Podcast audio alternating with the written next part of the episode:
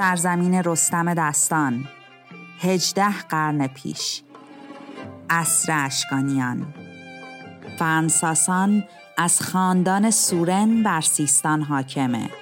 خاندانی که میگن رستم یکی از سرداران اون بوده. اما قصه ما قصه رستم نیست.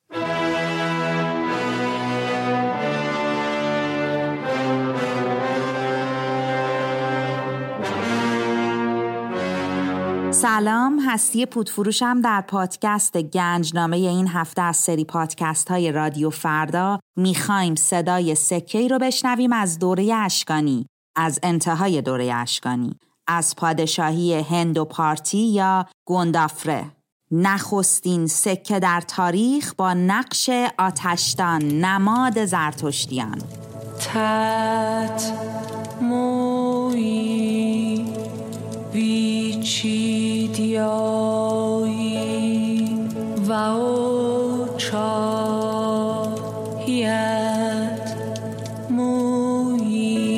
این بار به وین رفتیم نه فقط پایتخت اتریش که پایتخت هنر.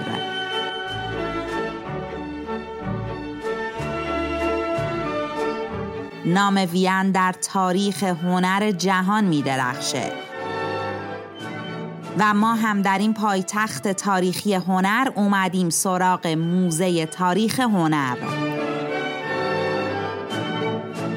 موزه تاریخ هنر رو امپراتور فرانس یوزف اول ساخت.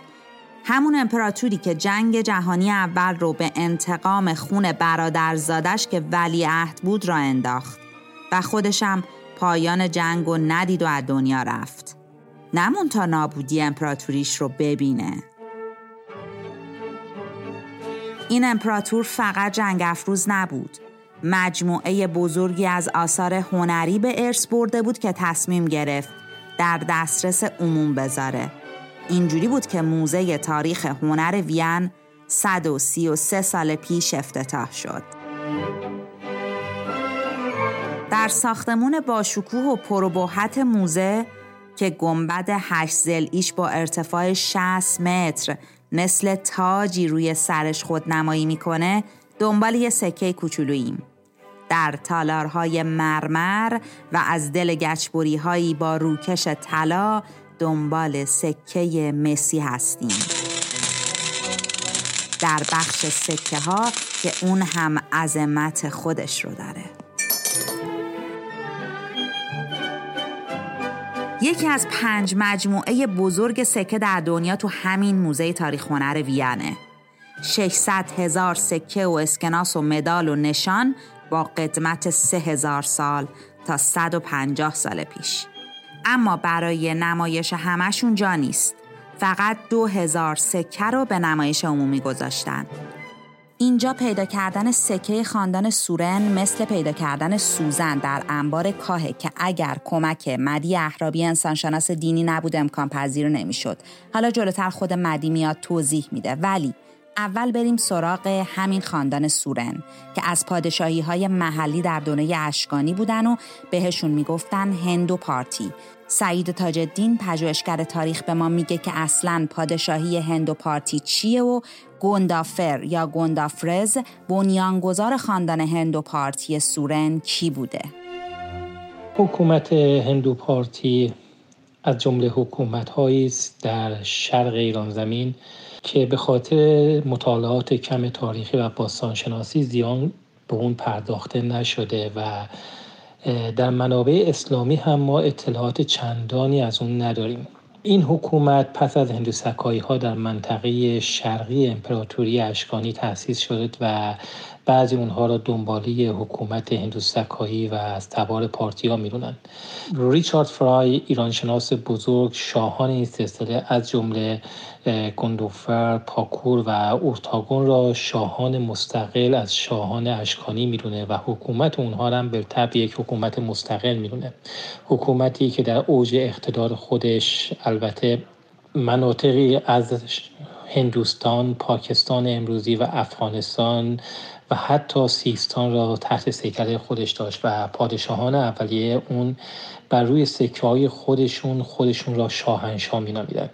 البته بسیاری به مانند دیاکونوف، سلوود و بیووار اونها را از خاندان اشکانی و پارتی می‌دونن و خب افراد دیگر مثل میچینز و دوبواز خب اونها را از خاندان سکاهی می‌شناسند به هر حال باید توجه داشته باشیم که این سلسله یا این خاندان از جمله سلسله هایی هستند که در مدت طولانی حالا در این منطقه حکومت کردن. به حال با توجه به سکه ارتاگون که علاوه بر نام خودش نام گندوفر و گودا هم در روی سکه اون نقش بسته. ظاهرا این حکومت در ابتدا به صورت اشتراکی بین هر سه اینها اداره می‌شد و خب ما می‌دونیم که بعدا در زمان پادشاهی گندوفرا خب نه تنها حکومت هندو پارتی به اوج گستردگی و اقتدار خودش می‌رسه که با توجه به سکه اون که یک طرف اون مزین به الهه نیکه سلوکی طرف دیگه اون واژه آتوکرات یا فرمانروای مطلق که ظاهرا از واژه پارتی و ابتدا توسط علشک بنیانگذار اشکانی استفاده شد اون خودش رو از خاندان سکاهی جدا می‌کنه و به فرهنگ سلوکی اشکانی نزدیکتر می‌کنه به طوری که خب بعدها هم ما می‌بینیم که شاهان این سلسله این از این رویه پیروی می‌کنن به طور نمونه پاکور هم در سکه خودش از الهه نیکه استفاده می‌کنه و برای خودش لقب پارتی پاکور به معنی فیروز رو انتخاب می‌کنه. در مورد این سلسله خب ما می‌دونیم که این سلسله با پایان حکومت اشکانی و روی کار اومدن اردشیر بابکان منقرض میشه و اردامیترا که از طرف اردشیر به مقام ساتراپی این منطقه انتصاب یا منتصب میشه در سکه خودش به جای الهه نیکه از آتشدان استفاده می‌کنه که این خود نشان دهنده تابعیت اونها از حکومت ساسانی و البته اعتقادات اونهاست.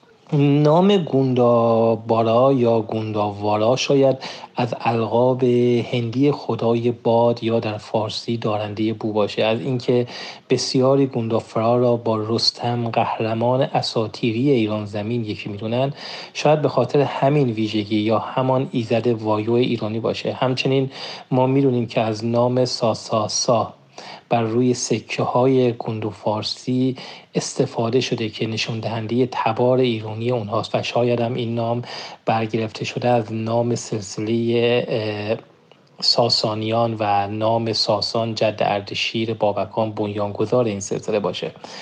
همچنین استفاده از نام ورتراقنای یا ورهران و خب ما امروز اونا به نام بهرام هم می‌شناسیم یا ایزد جنگ خود نشانه دیگه از اندیشه و باور اونها باشه که به اندیشه و باور ایرانیان ظاهرا بسیار نزدیک بوده.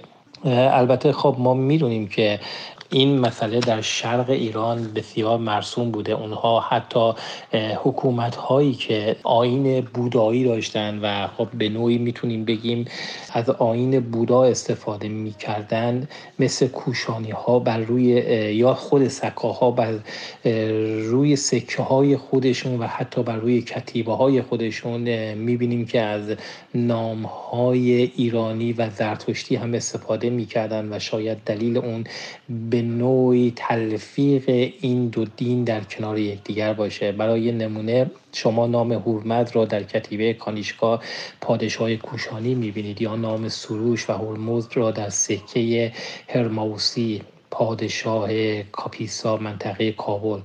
یا حتی شما نخستین شاهان تخاری که در شرق ایران زندگی می‌کردن اونها سعی می‌کنن تلفیقی از آین بودایی و زرتشتی رو به وجود بیارن.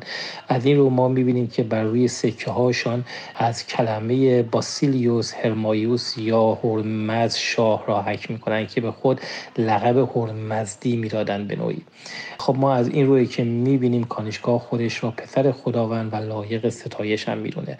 در مورد هندو پارتی ها باید بگیم که آنها اگرچه به اعتقاد بعضی ها بازمانده سکایی ها به حساب میان و به نوعی در امتداد حکومت هندو سکایی تأسیس شدن. اما دیدگاه های اونها اگرچه برگرفته از شرق ایران و تحت تاثیر آین شرقی است ولی با آین ایرانی و ایزدان ایرانی نیز همخانی و نزدیکی داره و ما این نشانه ها را به خوبی در نوشته ها و بر روی سکه های آنها می‌تونیم ببینیم.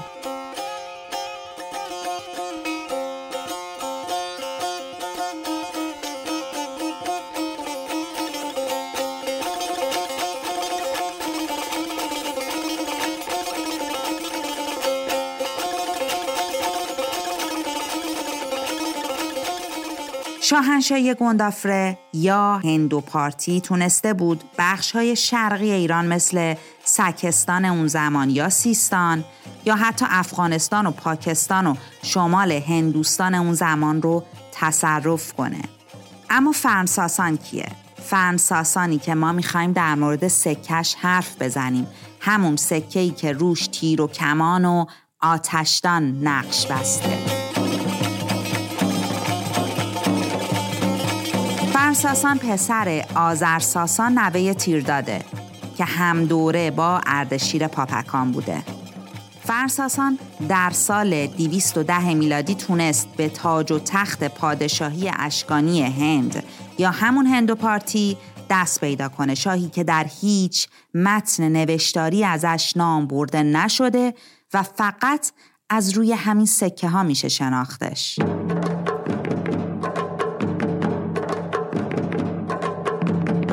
فرنساسان که تعداد نسبتا زیادی سکه ازش داریم با تمامی حاکمان پیشین هندو پارتی فرق می کرد. متفاوت بود. فرساسان کاملا مشخصه که به دیانت زرتشتی اعتقاد داشته. یکی از نمادهای این دیانت هم روی سکه هاش نقش بسته شده که همون آتشدانه. تت موی ویچی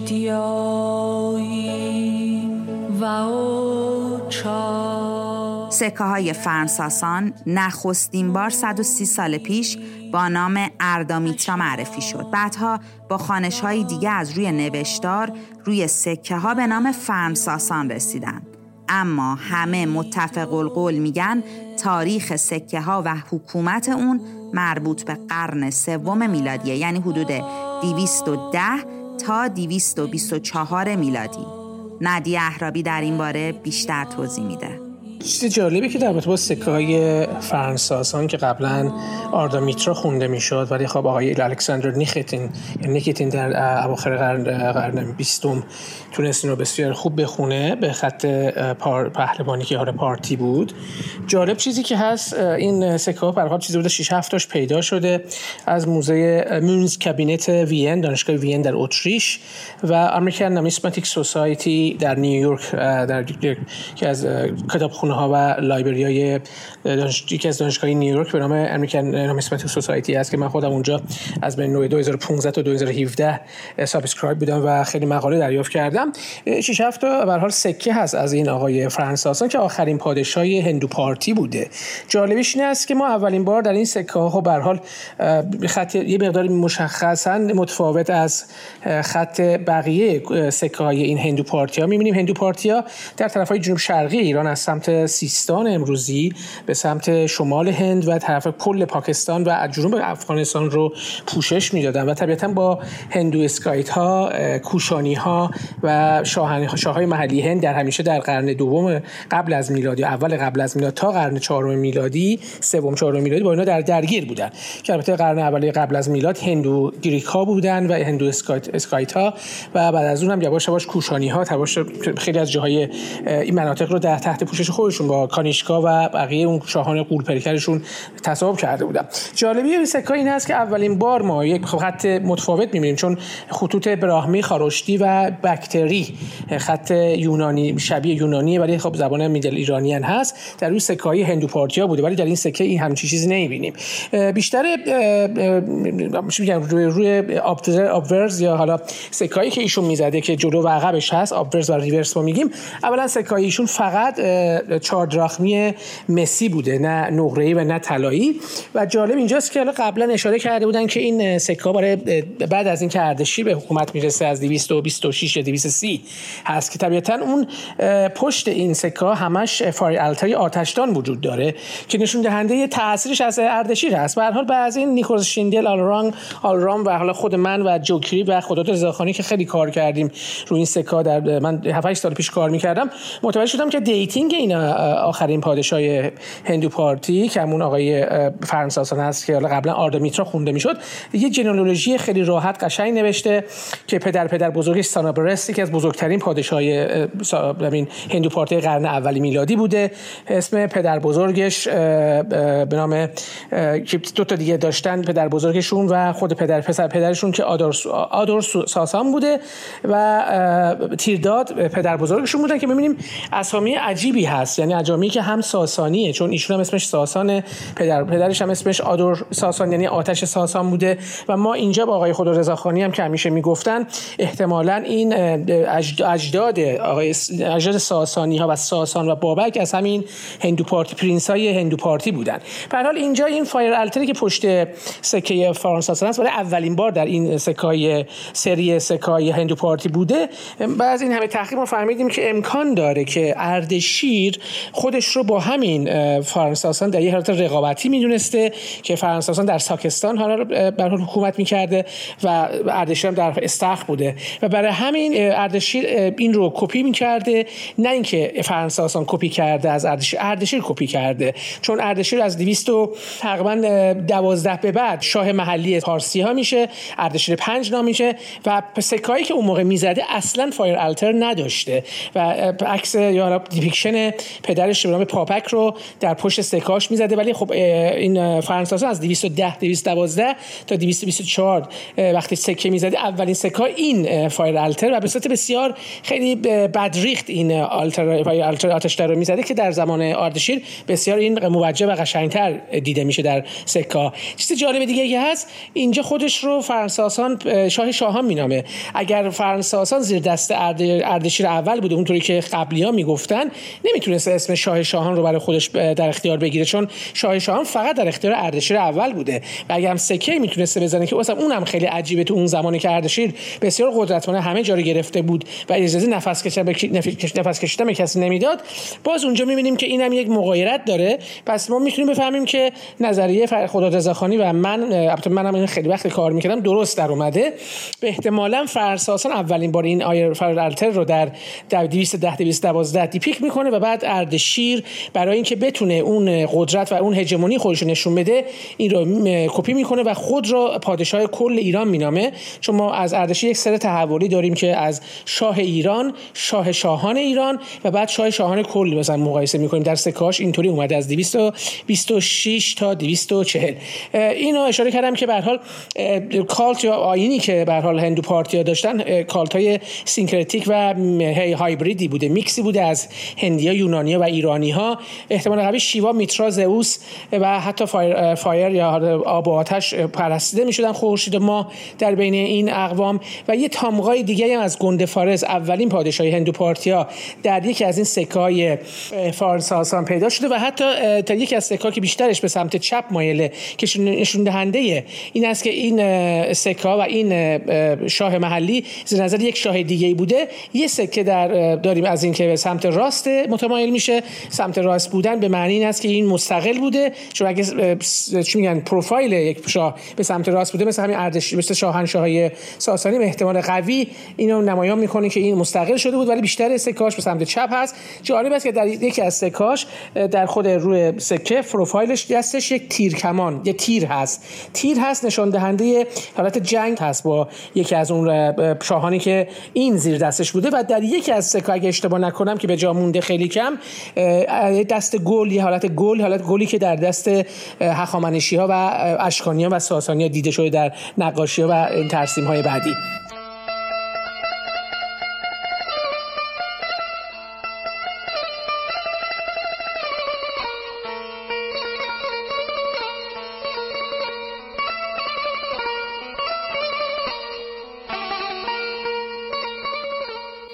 تصور می‌شد نقش آتشدان نخستین بار روی سکه های اردشیر اول حک شده آتشدانی با سپایه اما چند سالیه که با تحقیقات متوجه شدن که این فرنساسان بوده که نخستین بار روی سکه هاش نقش آتشدان رو حک کرده و بعدش اردشیر ساسانی از روی فرنساسان روی سکه هاش نقش آتشدان رو حک کرد.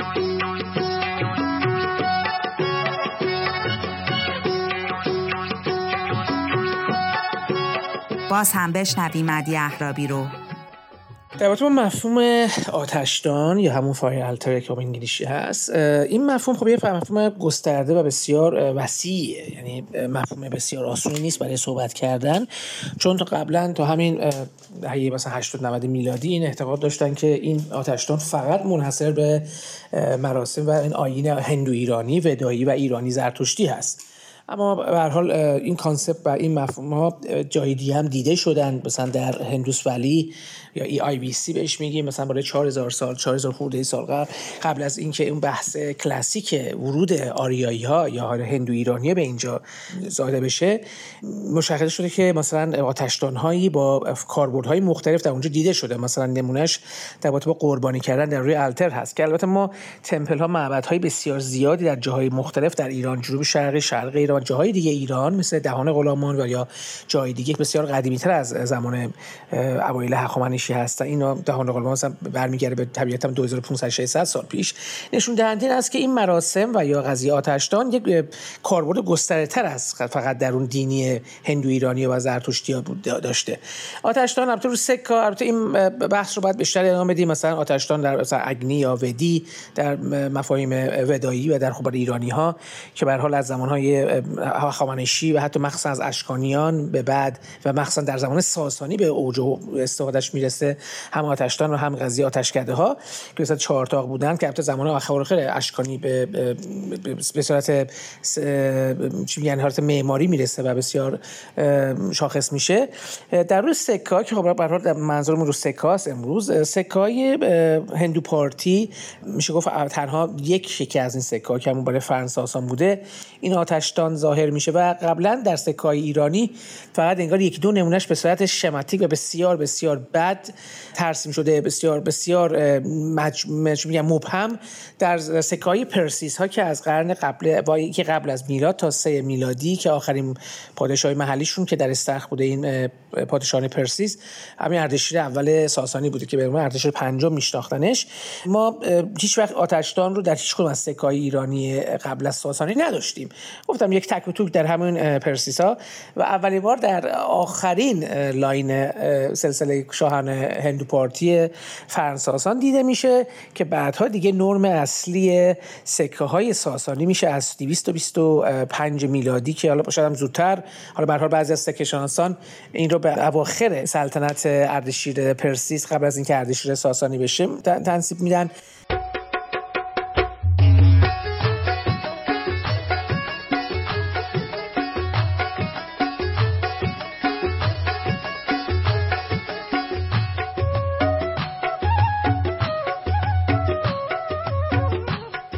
آتشدان فند ساسان بعدها در زمان شاپور اول ساسانی تغییر پیدا می‌کنه.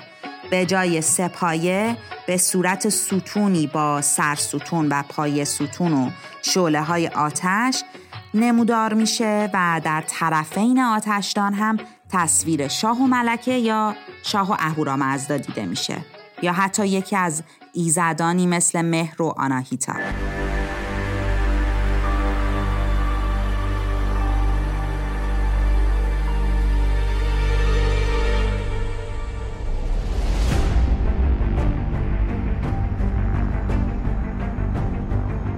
پادکست گنجنامه رو شنیدید از مجموعه پادکست های رادیو فردا.